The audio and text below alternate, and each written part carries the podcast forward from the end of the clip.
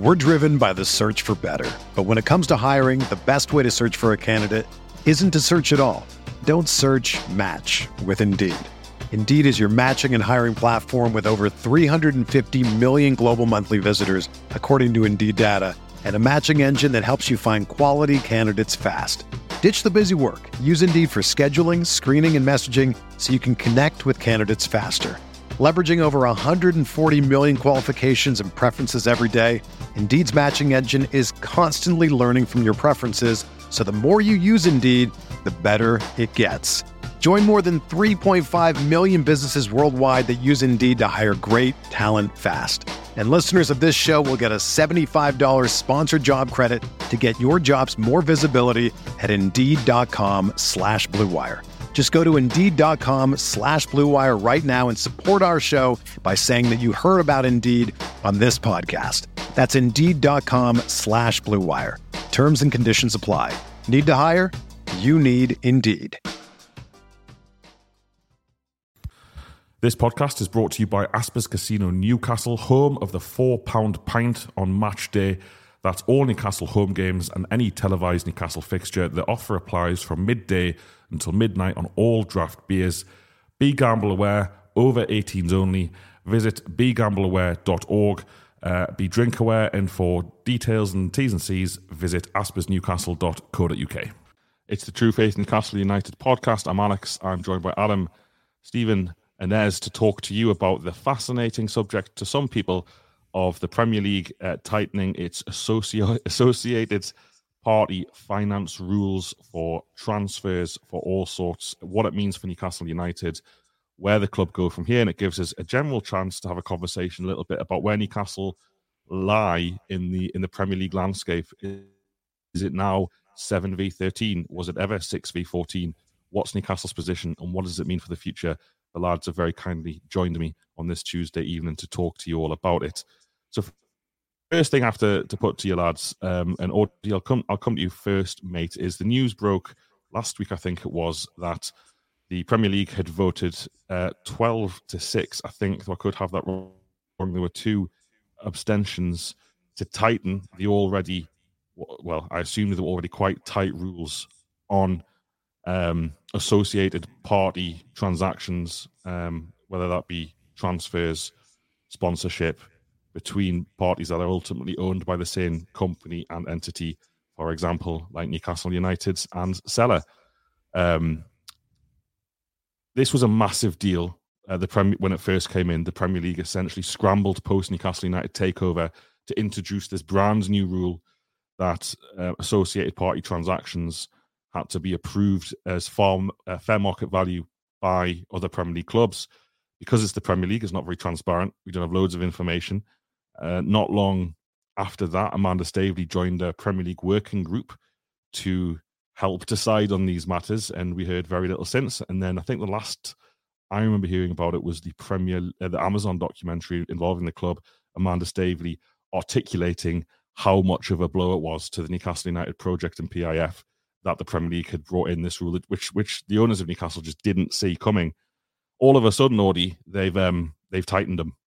Uh, why have they done that, mate? What do you think's going on here? Um, I, I, if I was a cynic, I would say possibly protection of their own position for some of them.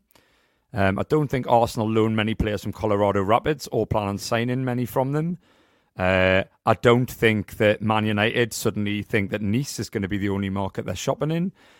Uh, and certain clubs have decided that it's better to go with the vast majority. So, yeah, Arsenal's, yeah, Man United's, than to go with Manchester City and Newcastle.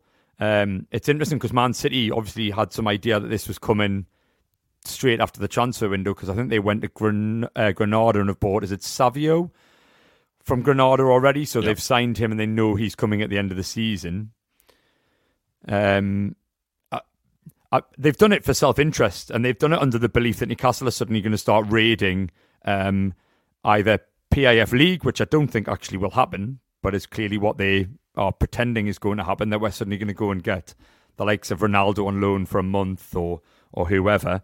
Um, but actually, I think it's got more to do with us not having a Ramco plastered across the front of our shirt or whoever else it might be. They've seen what happened when you open the door. Man City bolted through it. Uh, for legal purposes, we should probably say that is currently unproven.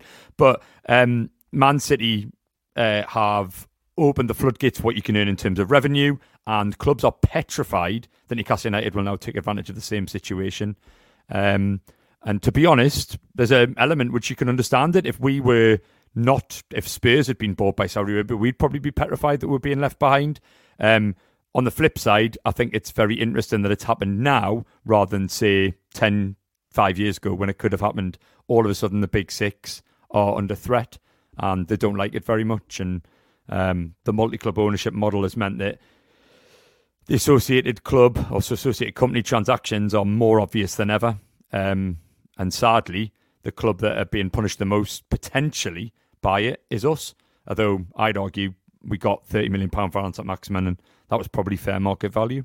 So uh, I'm not sure we have taken advantage of it at all.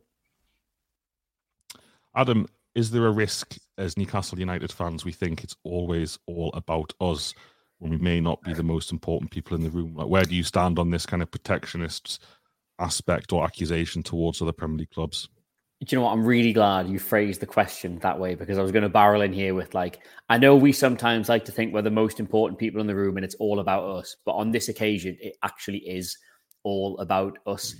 Like, there are two things that the established clubs, let's call them, in English football were determined never to let happen again. One of them was Leicester City and the other was Manchester City. Like, Man City, obviously, they're a famous club. They've got a long history, but they've never, ever been within the sort of reaches of your Arsenals, your Man United, your Liverpools, even Chelsea to an extent. And how quickly they managed to get that kind of backing and to not only get a seat at the very top table, but get into a position where they literally now dominate English football. Like, if you want to win the league, you're looking to try and desperately find a season where they drop to a pitiful eighty-odd points. And even as Liverpool have proved, you can go and get ninety-odd points, have an almost perfect season, still not win the league. So they're sort of determined that that doesn't happen again. And obviously they brought those rules in well before we came to the table, you know, Uh, and they called it P P E there. I've got COVID on the brain for some reason, but um, profit and sustainability rules, they were there to basically ensure that the next time there was a big buy, that it was, they weren't able, clubs weren't able to just effectively buy themselves, you know, uh, status within the Premier League, and to deny these clubs the money and the riches and the, and the accolades that come with their established position. And the fact that, you know, as the leagues have grown and these clubs have gone from being, you know, the richest clubs in the country to some of the richest businesses in the world, they've been able to protect and sort of ring fence their position. Like, look, uh, in what way can a club be as badly mismanaged as Manchester United and never even have to worry about the threat of, of relegation? You know, they never drop below sort of eighth or ninth. Arsenal, how far did they drop? Like seventh or eighth? You know, the, these clubs have got the system already rigged to an extent that there is a flaw for them. They're never going to fall through. But the only thing that's ever going to potentially push them further down is by clubs effectively taking their place at the top and just them falling down the pecking order. And I think for them, four or five of these clubs was enough, which is why obviously the Super League conversation happened and why they brought in these rules. And, you know, to an extent, we haven't seen another Leeds United since then.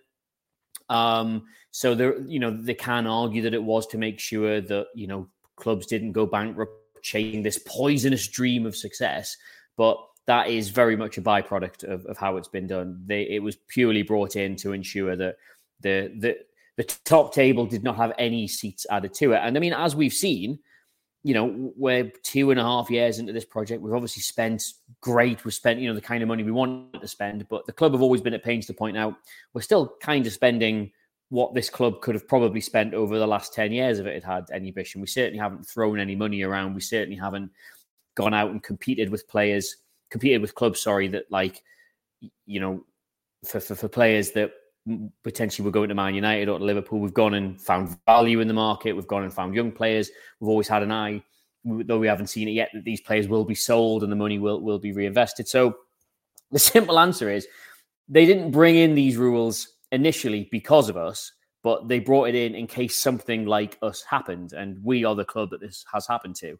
And the, the subsequent tightening of those rules and the subsequent further restrictions are getting put on because we got into the Champions League even with the deck stacked against us. And I'm I'm so conflicted at these kind of potential rule changes, not just this one, but all of them so far. Because if I go back five or ten years in my mind as a fan, you know, I was absolutely livid with, you know, the likes of Man City. They were just blowing teams away. And it just felt like, you know, what's the point? As a fan of an opposition team, what's the point? There's no kind of hope for anyone else. Um, apart from if you're a Leicester City fan, of course. But it just... I just, you know, I'd point the finger and say, well, you know, I'm glad at least my club isn't owned by a state and that, you know, we'd be, you know, we're trying to do things the proper way. And now we fast forward to where we are. And I think, oh, actually, have I changed my mind on that now that, you know, we're the ones being stunted? Or do I stay true to my authentic self as a fan and say, actually, these rules are more than likely for the good of the game? Um, now, these associated party transaction uh, changes, pretty much the only avenue left for, for Newcastle to kind of like circumnavigate the rules a little bit. It's the, it's a, the one last thing the Premier League had to tighten up.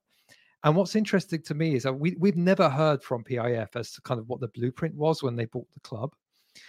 But I would imagine they weren't, I, I'd imagine they weren't thinking that they were going to buy the club and grow it to a point where it became a superpower in fifteen years' time. I imagine they wanted to do it a lot quicker, maybe not exactly copy Man City's blueprint, but but do you know do, do things similarly so that we can grow the club and get, you know, the players through the door. Uh, yeah, so I'm, it's a, I'm, as I say, I'm really conflicted. Man City alleged, I think Man City, the club, allegedly looking at this rule change and potentially arguing that it's against, it's anti-competitive or it's it's encroaching on competition law. And that's really interesting because the Premier League would say that they're bringing these rules in because they're, you know, encroaching on competition law, right? It's anti-competitive. I, I guess from my perspective, I've been thinking about this today, and it's, it depends on your perspective. Because to me, anti-competitive is basically Newcastle under the Mike Ashley era. Like, what did they do then? Like, we were basically doing nothing for all that time and not being competitive, and it was fine. So I kind of, I, there are kind of two sides to it a little bit. And if the Premier League really, really cared about anti-competitiveness, why don't they themselves do stuff to um, try and, you know, uh, harness it instead of prohibiting clubs from trying to grow? Why not do something like redistribute the prize money and uh, invert the prize money? So the team that finishes twentieth gets the most money and the team that finishes top gets the least money, and try and balance things out that way. Uh, it, it, to me, it doesn't quite feel like they're doing it for the good of the game, but they're kind of like maybe more, I don't know, shadier things at play politically. Not sure, but just saying that's kind of how it feels. So yeah, um, uh, where is this all headed? I'm I'm I'm not quite sure. It feels to me like uh, through Eddie Howe's comments, I think it was pre-match in the Nottingham Forest game, he alluded to the fact that it's going to take three or four more years to see the team out on the pitch that we want to see. Uh, and it may well take a lot longer if the Premier League keep kind of, um, you know, strangling all of these different avenues that we have to try and, and, and not necessarily circumnavigate the rules, but just try just try and grow uh, in a more accelerated way. Because uh, currently, I guess the only way we can do it is to bring players through the academy and sell them and make big profits and, and be really astute in the transfer market. You know, sell our biggest players, and and and and that's not really what I guess that's not really what we were expecting when the takeover happened.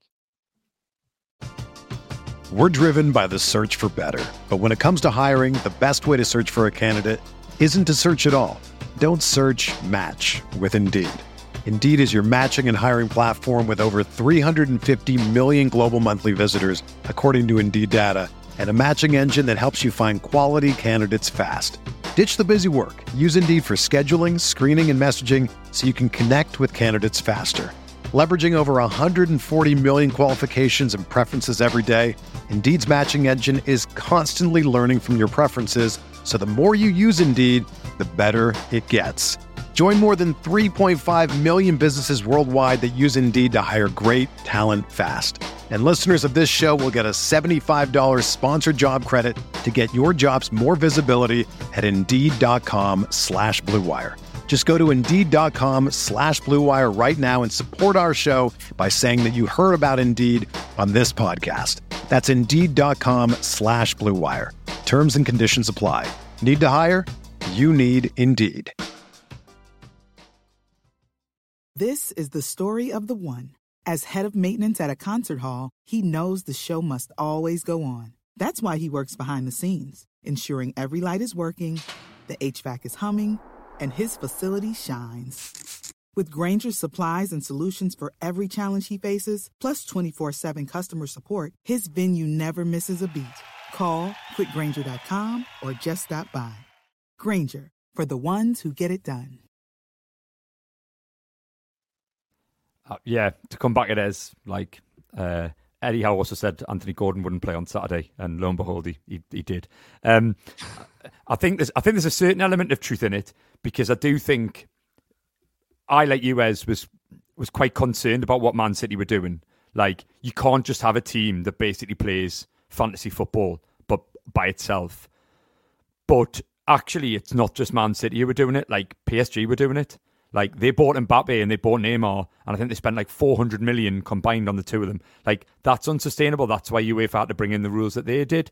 Um, and the market, like, like Philippe Coutinho, what did he go to Barcelona for? Like one hundred forty million or something. And then Liverpool could reinvest that in like six players that suddenly made them able to compete with uh, Man City. I don't think it's necessarily just state-owned. I just think the amount of money that is in the Premier League now, and the Premier League wants, it's a, it's a, it's an animal for money. Like, it just is desperate for more and more and more investment. So it almost, I know you said like it might be a political game. It must be, because why on earth would a business start to cut off its own nose for forward investment for no reason whatsoever? Like, the twenty partners, people might say, oh, well, you know, uh, Luton might not like it, right? I, but next year, they might still be in it. They might not be. So Luton's vote now might be very, very different next year, when it could be Leicester, who've got three clubs, who can make a load of money, or used to be able to make a load of money out of the duty-free set scenario. Like, they're going to want the money invested into themselves. They're going to want to have it in. So I, I, Adam's right. We are being really selfish, because under Mike Ashley, there's no way we would have thought, oh, Sports Direct investing in us is a really good thing. On the On the flip side, we're in a position where we can have a lot of money invested into us. And, you know, you look at Spurs, their owner, non-owner, has just been found guilty of serious financial issues. No, but nobody seems to be coming after Spurs for that. Nobody seems, oh, they're a completely different asset now. He's got nothing to do with them. Like, it it, it fits a narrative to say that, um, oh, Newcastle are here now and we don't want them to be able to buy their way at the top. It fits a narrative for a load of people that, oh, we're sorting this out now, because now we can give more money to the Football League and we don't need a regulator, we can regulate ourselves. It's all a load of nonsense that they're bringing on themselves. Very, very interesting points there. As if you'll allow me, and correct me if I'm wrong, I think one of the points you're trying to articulate about the conflict is what might be good for Newcastle United might be bad for the game.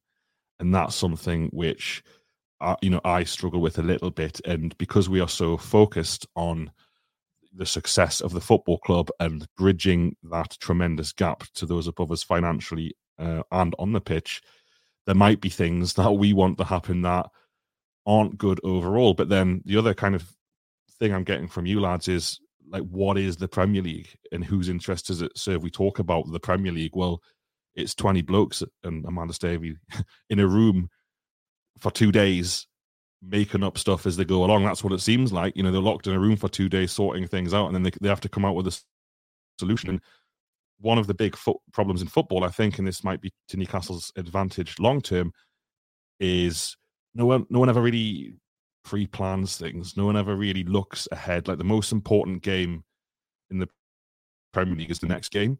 You know, when, when clubs are making these decisions, I don't think they're potentially thinking to three decades down the line, or what will football look like? It's it's how do we finish in the top four next season? It's how do we win the league next season?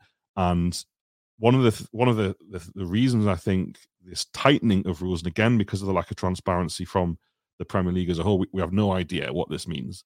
Um, I think it comes hand in hand with heavy rumours that profit and sustainability rules ought to be relaxed, and I think that I think I think everyone in the Premier League doesn't want to go through a transfer window like this again, for the reasons that you guys have articulated, particularly there, Audi, that it's supposed to be glamorous, it's supposed to be glitzy, and deadline day was essentially a, a, a complete waste of everyone's time if anyone watched it. And that's not that that doesn't bring in new viewers, that doesn't um capture the imagination of people who are only half invested in the Premier League or aren't currently interested. There's no celebrity in that. There's no excitement in financial prudence. And the alleged kind of um, reduction of the rules, or, or you know, less stringent rules, or, or maybe having some sort of salary to turnover cap instead of a, a loss-making cap, I think I think all of the league or most of the league can see that needs to happen, and that just that that just brings in that protectionist vibe from those who who who don't want Newcastle United to steal their place at the table. And as you made a point there about what do P I F want and what do the club want, well, weirdly, because it's Newcastle United and it, we're mental as a football club, always have been, the best um the best guide we have is a documentary on Amazon uh, to what what people want to do and what they think. And you know, the the chairman um, Al Ramayyan, uh, kind of the only hint so far is he said he wants the the club to be worth ten times what they paid for it, and quite quickly. That's what we've got. So they want they want to be worth three billion. So if they're worth three billion now, which is not a million miles away from what Chelsea were sold for, um, you're going to have to compete in the Champions League every single season. You're going to have to win some Premier League and maybe some European titles. That's difficult to reconcile with with the, these tightening of these rules. And, and also in the same documentary, you had Amanda Staveley saying how pissed off she was, kind of for the reason that you've all touched on there. I think I can't so I can't think of an exact quote, but the gist of it was, we were twentieth in the division when they changed these rules. We had no revenue. They they walked into essentially a shell of an organization, um, and they had this unexpected rule placed on them. Um, when Peter Silverstone, um, the commercial director of the club, Uh, is presenting the Seller deal, the front of shirt, you know, he talks through, we approached eleven hundred companies, sixty-five held a first meeting, and then there was nine still in active conversations. Staveley asks, when he, he talks about the Seller deal, they are a related party, can we defend the value? That that rings true with most of the things I think we assume about associated party transactions. Now, here's my take in it, that I was fairly um, surprised when Seller was were front of shirt sponsor, not because I didn't want them. I want the company that brings in the most money to sign as the best footballers, so my life is better when Newcastle win games. That's all I want as a fan. But considering the Premier League brought in this rule, it did feel kind of bold to be able to go in and then just bring in a related party sponsor as, as front of shirt. And they got it through the Premier League. I'm not suggesting at all Newcastle United broke any rules or did anything wrong or anything they shouldn't have done. But this tightening, It, it, it kind of takes us on to our next point quite nicely. This this tightening, it does just feel like there was a, a major shift coming in terms of P S R rules. That and and the, the other Premier League clubs are caught between wanting to unburden the load so that they can sign more footballers, but also realising that any opportunity to make massive losses for someone like Newcastle at the minute, or I mean, Man City, in theory, are the uh, most profitable, one of the most profitable sports teams on the planet, um, and have one of the highest turnovers. But I, th- I feel like the Premier League don't really have a proper combined strategy for how to deal with or protect football clubs, how to deal with the, a potential incoming regulator, uh, and al- and also opening the door to bring back some of that glitz and glamour that huge transfer outlay brings without letting Newcastle United in. And I think that's their problem. And that brings us on to, to the aspect of what what is the Premier League and where did Newcastle sit in that? Because if I come to you first, Adam, there's there's always been this, or recently there has been this idea of the cartel, of the, the greedy six, of of everyone v them. You know, fourteen v six, the fourteen collective, brave, small clubs, smaller clubs anyway, and then the six greedy ones who would cancel the league if they could, for a few extra million quid. I'm just not so sure where Newcastle United fit into that. And if you look, we don't have who voted for or against this um, this tightening of the associated party rules, but I'm going to assume Manchester City and Newcastle were the two clubs who who didn't vote. I could be wrong, but it's an assumption. Where do you think Newcastle fit into the, the Premier League landscape these days, mate, in terms of who's on whose side? Is it is it seven v the rest? Is it six v the rest? Is that too simplistic, mate? I mean, the simplest way to look at it is Newcastle United are wherever the self-interest of Newcastle United necessitates them to be. Right now, we are not at the same table as those big clubs. We don't have the same turnover. I think I'm right in saying we're something like seven times smaller, just in sort of general terms for how much money the club was bringing in. I think we were halfway to Spurs, who'd like left us by, who we were ahead of when Ashley came in. So right now, you know, we want these rules relaxed. We want to talk about competition. We want to talk about how unfair it is that these clubs can effectively pull a ladder up behind them after they've effectively drank so deeply from this almost unlimited pool of money, as the Premier League has boomed from being just sort of like a breakaway from the first division in the nineties to the most sort of profitable and money-orientated sports league in the world. We want, you know, we will talk about how unfair it is to change these rules to stop us doing it and how it's sort of anti-competition, this, that, and the other. But again, these clubs are doing this because they are motivated by their ability to make money, and they don't want to have to compromise on that and make less because there's now another club that needs to, you know, dr- you know, drink from the same competition pots as they do. And as soon as we get there, we will absolutely want that ladder pulled up behind us as well, because if I, I, I right now there isn't a sort of nation state on the planet with more money to spend than Saudi Arabia, but perhaps that changes and they want to go buy Tottenham, or I'll just do a guy, Everton or something like that. We're absolutely not going to want them to be able to just throw money at it and get, you know, get get themselves into the same sort of level as us. We've had to work that hard to get there. So right now, I do I do feel exactly like it's Newcastle United and the rest of the league versus the quote-unquote greedy six, but that's until we make it the greedy seven. Fair enough, and that, you know, that that makes a lot a lot of sense. And I suppose to come back to you, mate, then is, do you want to be part of the greedy seven? Absolutely, is, that, is, is it essential? Is it essential? Yeah. Well, the thing is, you said there, like the one bit of objective, the one sort of peek through the window we've had of P I F's objectives is they want the club to be worth ten times what they paid for it. Right now, that's not, they want the club to be worth ten times what they paid for it for a couple of years, and then those to be at seven or eight times what they paid for it, as we sort of like naturally circle out and this, that, and the other. If they get there, they want to stay there. And these clubs are doing this because they want to protect their interest. They want to protect their position. In some cases, they've got shareholders they need to satisfy. Like if the value of their football club reduces, the people at the very top of that, that club line to lose their jobs. Like their entire salary, their entire reason for being in that position is to ensure that these clubs do not see an off-the-field reduction in their standing. And the great thing about football is the only way you either improve or uh, worsen your standing off the field is by what you do on the field. So, you know, they are motivated to make sure that doesn't happen, and we will be in that position as well. And this gets onto a much wider thing of like, how is this football club going to change when this football club changes? And we already see now all the carry on with ticketing, and, you know, this should go to fans and that should go to fans. And remember seeing the, the furore when they were talking about putting those ridiculous double bed seats with a television screen in just in case and all this. The club's going to change. And and I, I don't particularly look with envious eyes at Manchester United fans or Chelsea fans and say, God, I wish I was living that particular existence. But there will be a sweet spot between where we are now and when we are potentially one of the biggest football clubs in the world, where it's absolutely fantastic. And if you're not, if you're not doing this for that particular part of the journey, I don't, I don't know why anyone's doing it. Well said. Um, it, it, it is interesting, isn't it? Because, I mean, like you say, it's, it could be a whole different podcast about who the football club exists for and its ultimate purpose. Does it exist mm-hmm. to keep branches in its own community and be accessible to local people? I think all of us, most of us listening uh, would say yes.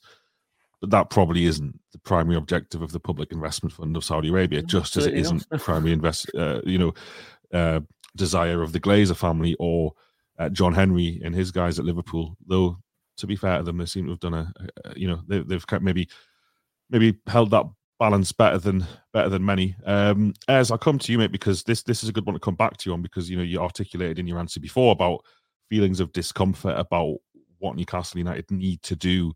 Um, and in, in an overall Premier League sense, I do, I personally feel, mate, that there is maybe a simplification of the relationship between these six clubs in particular, because I honestly be, believe, and it's easy for me to say, ignore the Super League, but please ignore the Super League for now. I don't know if there's loads that Manchester City and Arsenal agree on. I really don't. I, I don't know if there's loads. I think Manchester United and Liverpool and Arsenal may be agreeing a lot.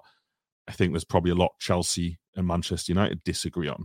Um, maybe these these clubs do have more in common than they have uh, with Crystal Palace or Luton Town or, or Newcastle United or something like that. But I do feel like the the efforts that we saw or didn't see, we heard about them, we read about them, we got annoyed about them when the first iteration of the takeover failed uh, or was delayed. And we heard about Liverpool and Spurs and Arsenal being the big three that really did not want this to happen. It happened, and you could argue their worst fears came true, because within eighteen months, Newcastle United took a spot in the Champions League. Um, do you think, as it's inevitable, that Newcastle United and Manchester City, because of the because they they are essentially um, state projects, do you think it's inevitable that they they will have the same objectives, have the same aims, and that you could you could see us break up this idea of a, a cartel or, or a big six? Purely in terms of uh, Premier League voting rights and relationships, I mean, rather than on the pitch. Yeah, it's a difficult one to answer, because we only hear these kind of uh, these news articles kind of secondhand, don't we? And apparently in the last meeting, where they were in a room for two days, there was a lot of tension amongst them. So it feels like quite there's quite a lot of kind of fractious kind of relationships going on there. And it's supposed to be like a democratic vote, right? So it's like majority rules, you know, in terms of voting. And like any democracy, you're not going to get universal agreement on everything. Um, it's interesting because Manchester City and Newcastle, again, from what we read, have quite have a lot more in common than a lot of the other clubs when it comes to voting voting through things. And again, as Adam said, they're going to be voting for their own self-interests. Um, but but the, the, those two clubs are in very, very different positions. You know, we'd love to be where Manchester City are right now. And we are, uh, the truth is, we're a million miles away from those big six clubs. I mean, you mentioned earlier around the relaxing of P S R rules. I mean, I was reading the other day that uh, it was actually in the Chronicles, uh, on the Chronicles website, when I when I managed to get through all the pop-ups and all the all the crap on their website. I did manage to see uh, that, that that we're looking to go in towards the uh, the UEFA rules around seventy percent squad turnover ratio. Um Which is interesting, because based on the twenty-two twenty-three figures, uh, we would not have a ratio of seventy percent. We, we we would not have a ratio of eighty percent or ninety percent. We'd have a ratio of one hundred seven point six percent. So if those rules came in place, that goes to show how much we're spending versus how much we're bringing in.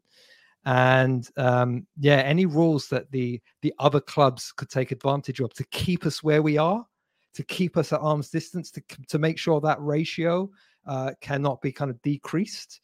Uh, we'll, we'll, you know, um, I'm sure they'll take advantage of it, because why not? You know, it's again, it's strange, because we're asking for, again, I mentioned around, around like a, a democratic vote, right? But each and every club is voting in their own self-interest and not necessarily for the good of the overall uh, status of the the twenty teams.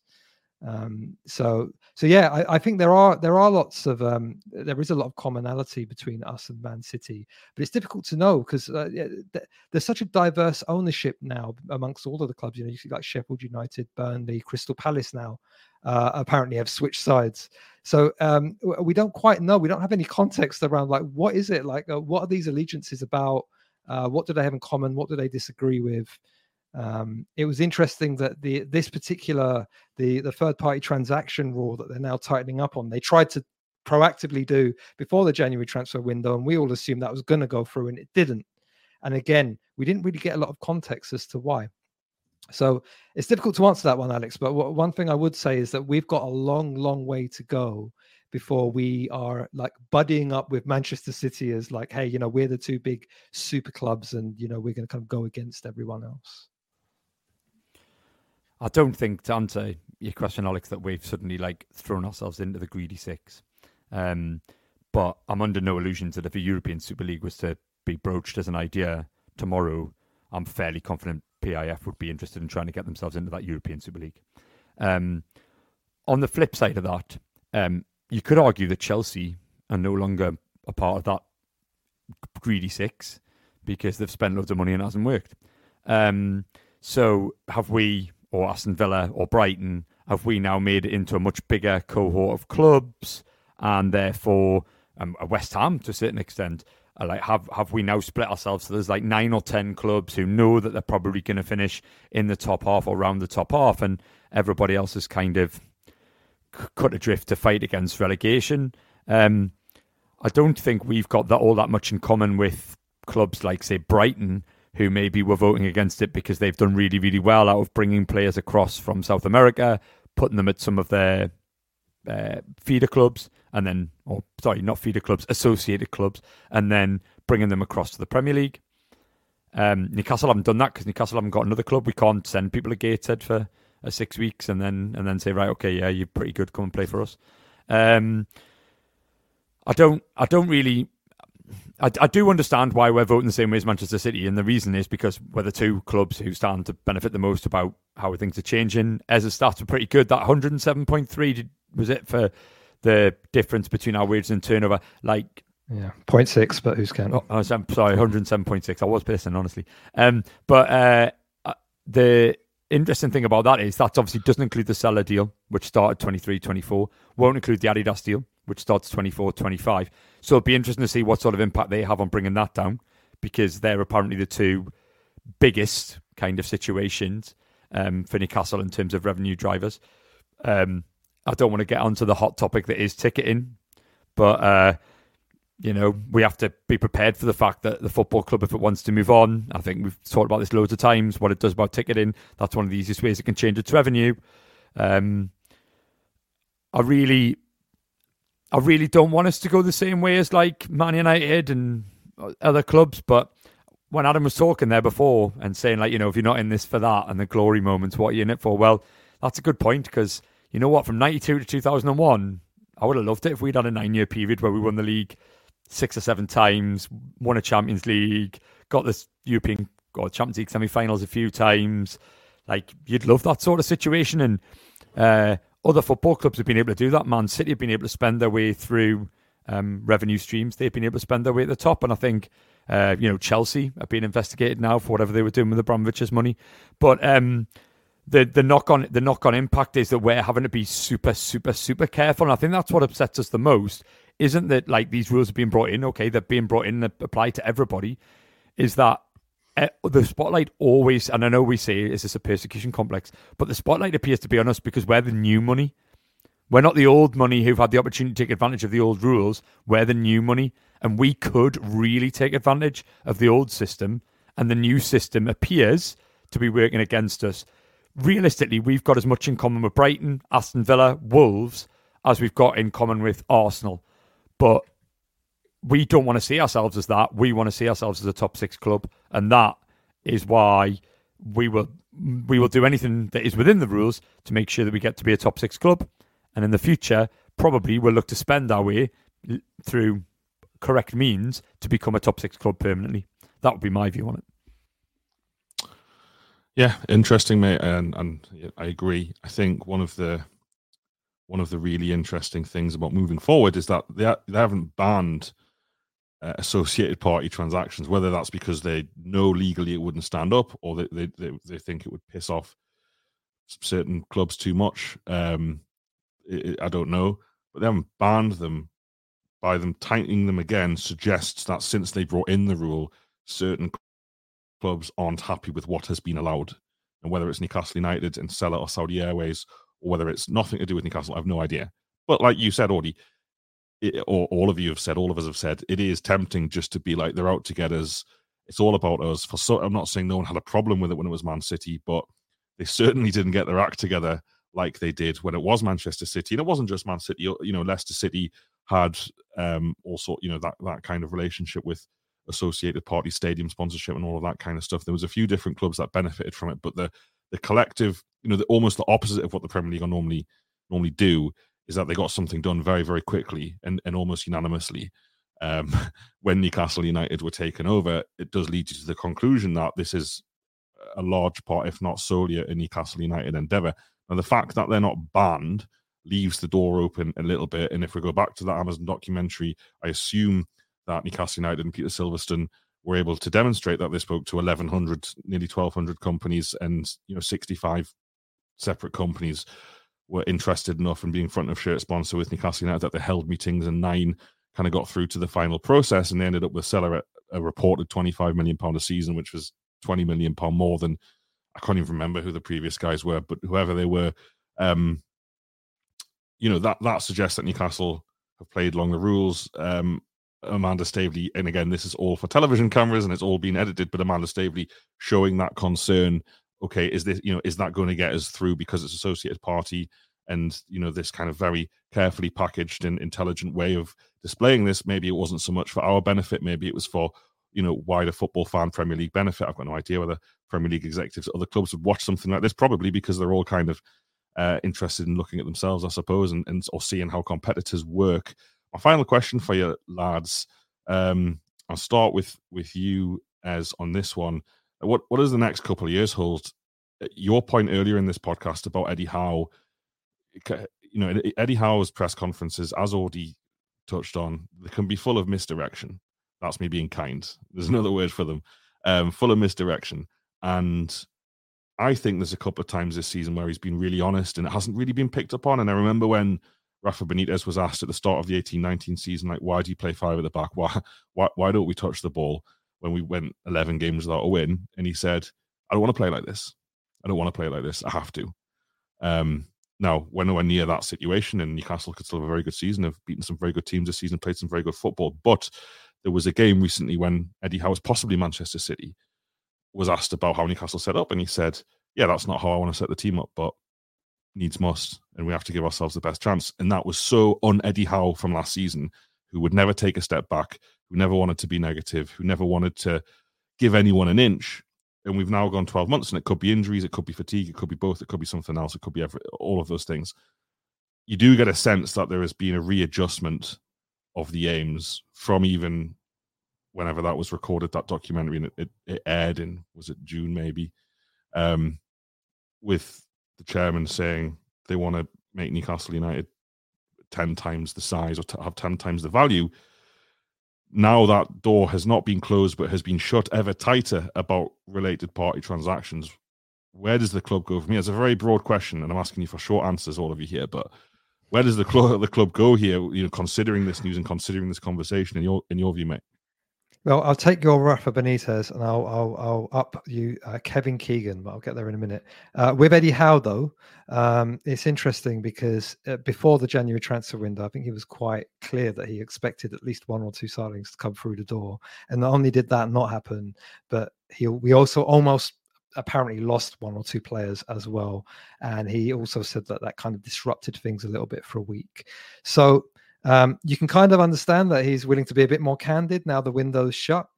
Uh, but yeah, it's it's slightly concerning because all the all the messaging, uh, you know, pre that documentary and in that documentary was that, you know, we were looking to go places quickly. Uh, where it leaves us now, though, is quite simple. Uh, we have to maximize every single avenue of, of revenue we can. Uh, it's difficult because Saint James's Park, as much as I love it and as much as I think it's the best stadium in the country, doesn't bring us much outside of, you know, match day. And you look at Spurs and they've just they've just signed a deal with F one to have like go-karting under the under the stadium and all sorts of other clever stuff to bring in more money. We don't have that. So, you know, we have to be we have to to, to box clever. We have to be better sellers uh, and more astute buyers. Uh, so we have to, you know, if we have to sell a Bruno uh, Guimaraes, if we have to if we have to sell a Lewis Miley, uh, you know, for for a decent uh, amount. And that's what we have to do. We have to take advantage of our, of our academy players, either bring them in and bed them into the team or start selling them. Um, you know, a bit like Man City and Chelsea do. I'm not saying anything revolutionary here.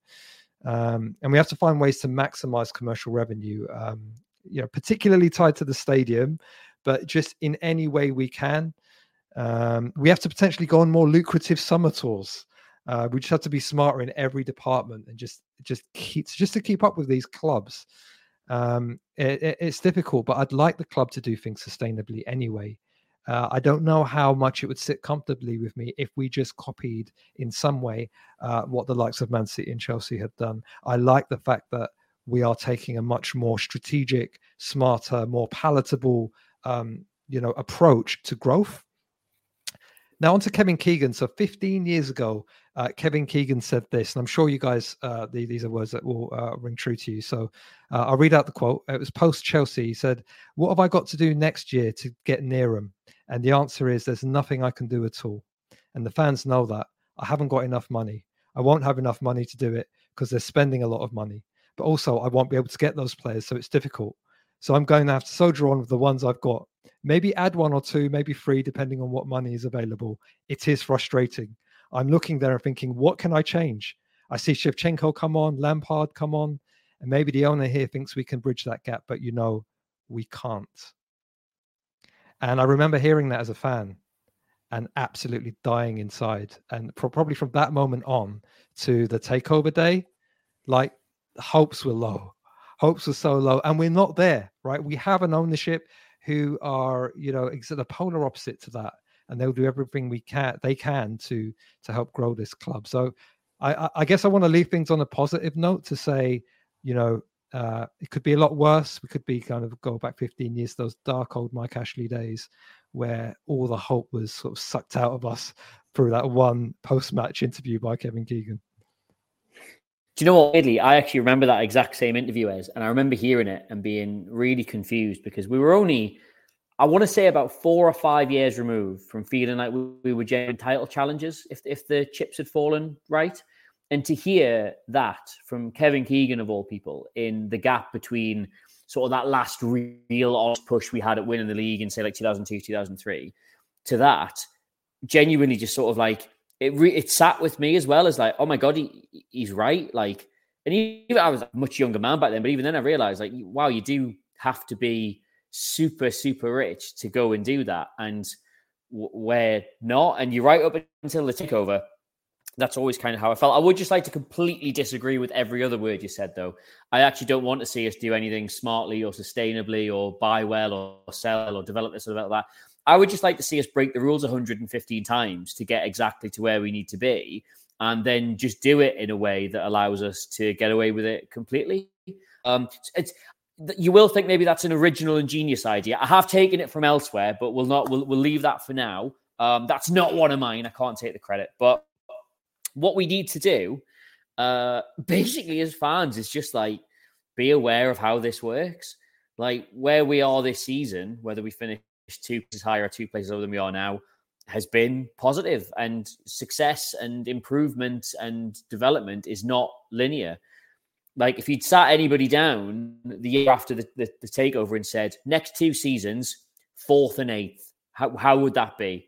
You'd say it was brilliant. And I said, well, okay, do you care what order that's in? You'd still say, no, I don't care. That's absolutely brilliant. So that's if that's where we are, then, then fantastic. Um, one final thing I would say, and I'm not sure how much of this I'm supposed to know or how much of it I'm supposed to talk about. That legislation, the Premier League sort of governing body, is is being, it is coming in. Like, it's being run as a shadow part of the government where it's going to effectively, you know, uh, be operated as if it is real without any actual power.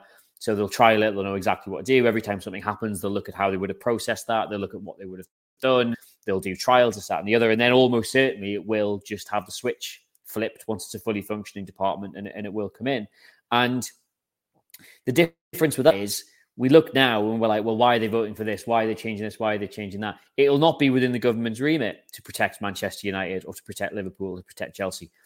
Then it will be to protect competition and to look at what could potentially bring in the most money um, for that independent body. And if that is, if the situation is, Newcastle United can spend whatever whatever they want, they'll then replace, say, Chelsea, and they'll bring in more money that way, then we'll almost certainly be allowed to do it. So what, what the future holds, it's very difficult to predict, but as fans, I think we just need to be prepared that we're, ne- we're never going to have a Robinho or a Carlos Tevez like mad out of nowhere signing. Like this, the improvement and the the progression will be slow, and it will be uh, what's the word I want?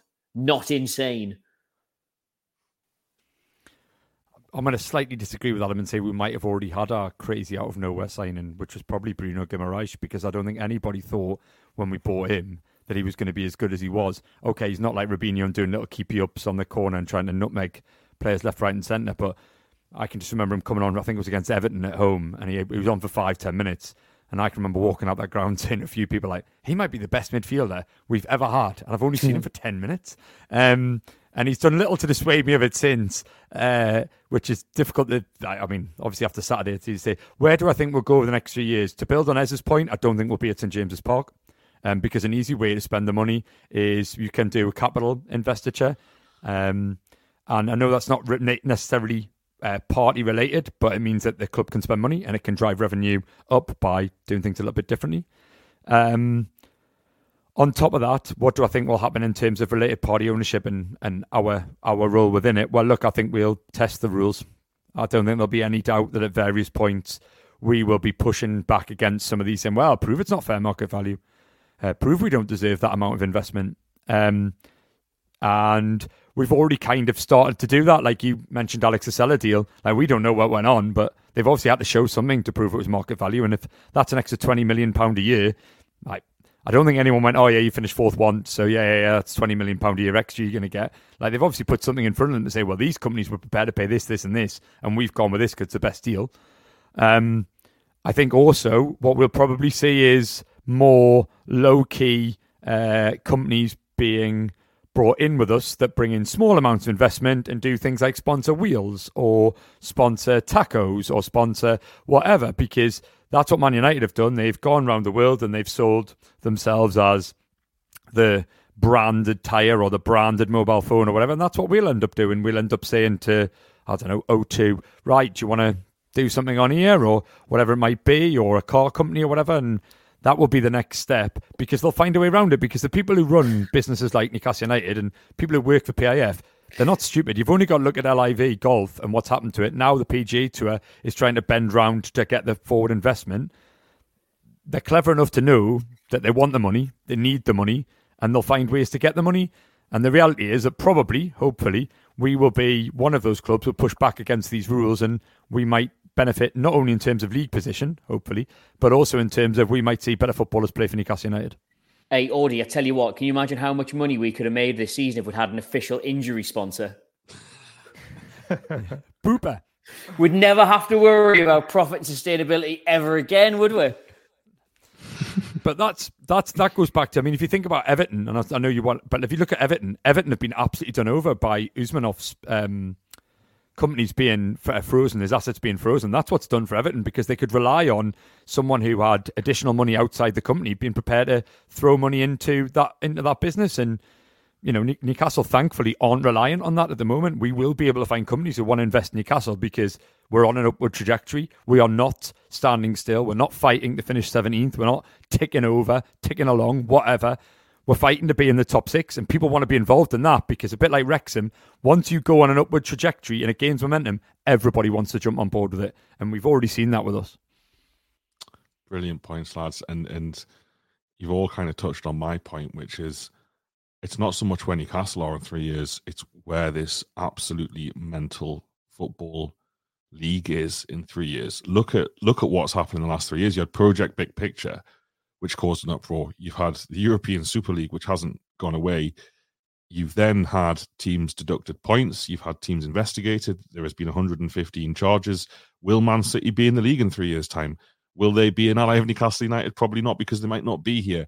Will they sue the Premier League out of existence? There is so much going on, and, and more than ever before at a political level. Football has become the culture. It's not. It's no longer a pastime or a hobby, like it was for a century. And it was important and people cared about it a great deal. But it is now English, British culture. It is at the forefront. It's bigger than, than music. It's bigger, it's bigger than anything in the country. There isn't anything in the country like the Premier League. And it's becoming a huge political topic. And if you look at uh, the Everton example, and you know Chelsea also under investigation, Forest under investigation, how many teams in one division can be in, under investigation by its own by its own league? We've got four. We've got a fifth of all clubs at the minute, and that's before we got Newcastle United, who the rest of the league seem to dislike strongly.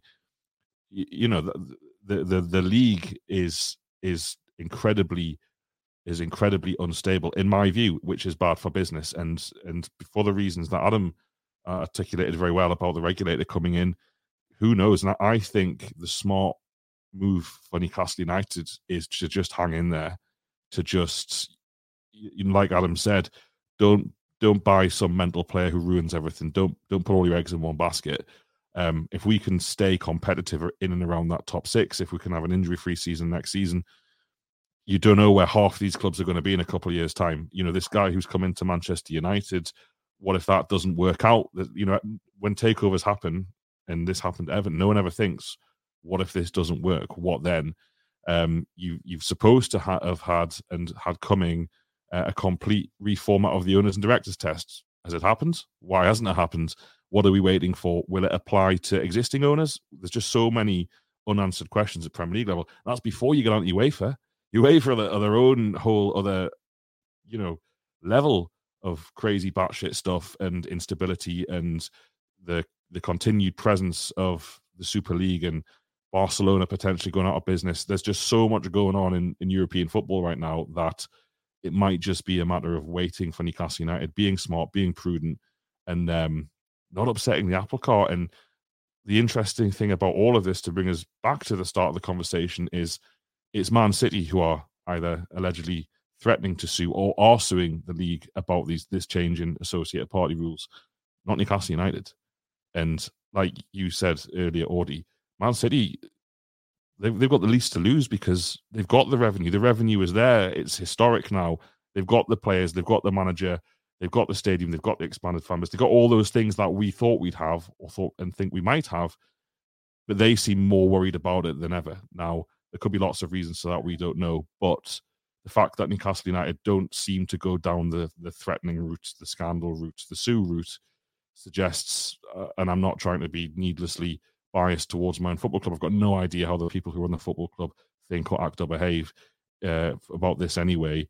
And I just think they're playing a long game, and I think they're, they're playing it smart because Man City are happy to burn every single bridge. Man City seem the most likely to, to not need the Premier League, to not want the Premier League based on their behaviour, because they're facing one hundred fifteen charges and they might not be in the league for that much longer. Newcastle United aren't Man City, and Newcastle United don't have those problems currently. And I think the restriction on associated party transactions um, is probably something Newcastle United saw coming anyway, in respect of lining up Adidas, for example. Like you said, Audie, there are other ways to get money into the football club. What is Adidas's relationship with the with Saudi Arabia? That that that's something that's touched on online. How relevant is that to that deal? I have no idea. I have no idea. But what I do know is it's going to bring a shitload of money into Newcastle United that they previously didn't have, and that's the only thing that matters right now, and keeping us competitive and keeping us on the tails of the clubs who who fear us, essentially. Well, we've done nearly fifty-five minutes, and I'm absolutely delighted that we had that conversation. Thanks to Adam, Ez, and Audie. It's been a pleasure to speak to you. We'll be back with you post-Bournemouth, hopefully when Newcastle smash them and go into sixth place. Speak to you all then. Bye-bye. This podcast is brought to you by Aspers Casino Newcastle, home of the four pound pint on match day. That's all Newcastle home games and any televised Newcastle fixture. The offer applies from midday until midnight on all draft beers. Be gamble aware, over eighteens only. Visit be gamble aware dot org. Uh, be drink aware, and for details and T's and C's, visit aspers newcastle dot co dot uk. Everyone is talking about magnesium. It's all you hear about. But why? What do we know about magnesium? Well, magnesium is the number one mineral that seventy-five percent of Americans are deficient in. If you are a woman over thirty-five, magnesium will help you rediscover balance, energy, and vitality. Magnesium supports more than three hundred enzymatic reactions in your body, including those involved in hormonal balance. From functional medicine doctors to mental well-being and female hormone experts, we all know that magnesium is the one mineral to improve all aspects of well-being and health. But which one? Magnesium Breakthrough from Bioptimizers, the trusted choice recommended by leading experts, with seven best-absorbed forms of magnesium to ensure your body receives the support it needs for overall well-being. Go to bioptimizers.com slash balance today and use code balance ten for ten percent off. Support your journey to wellness at B-I-O-P-T-I-M-I-Z-E-R-S dot com forward slash balance. Magnesium Breakthrough from Bioptimizers, your foundation to optimal health and vitality.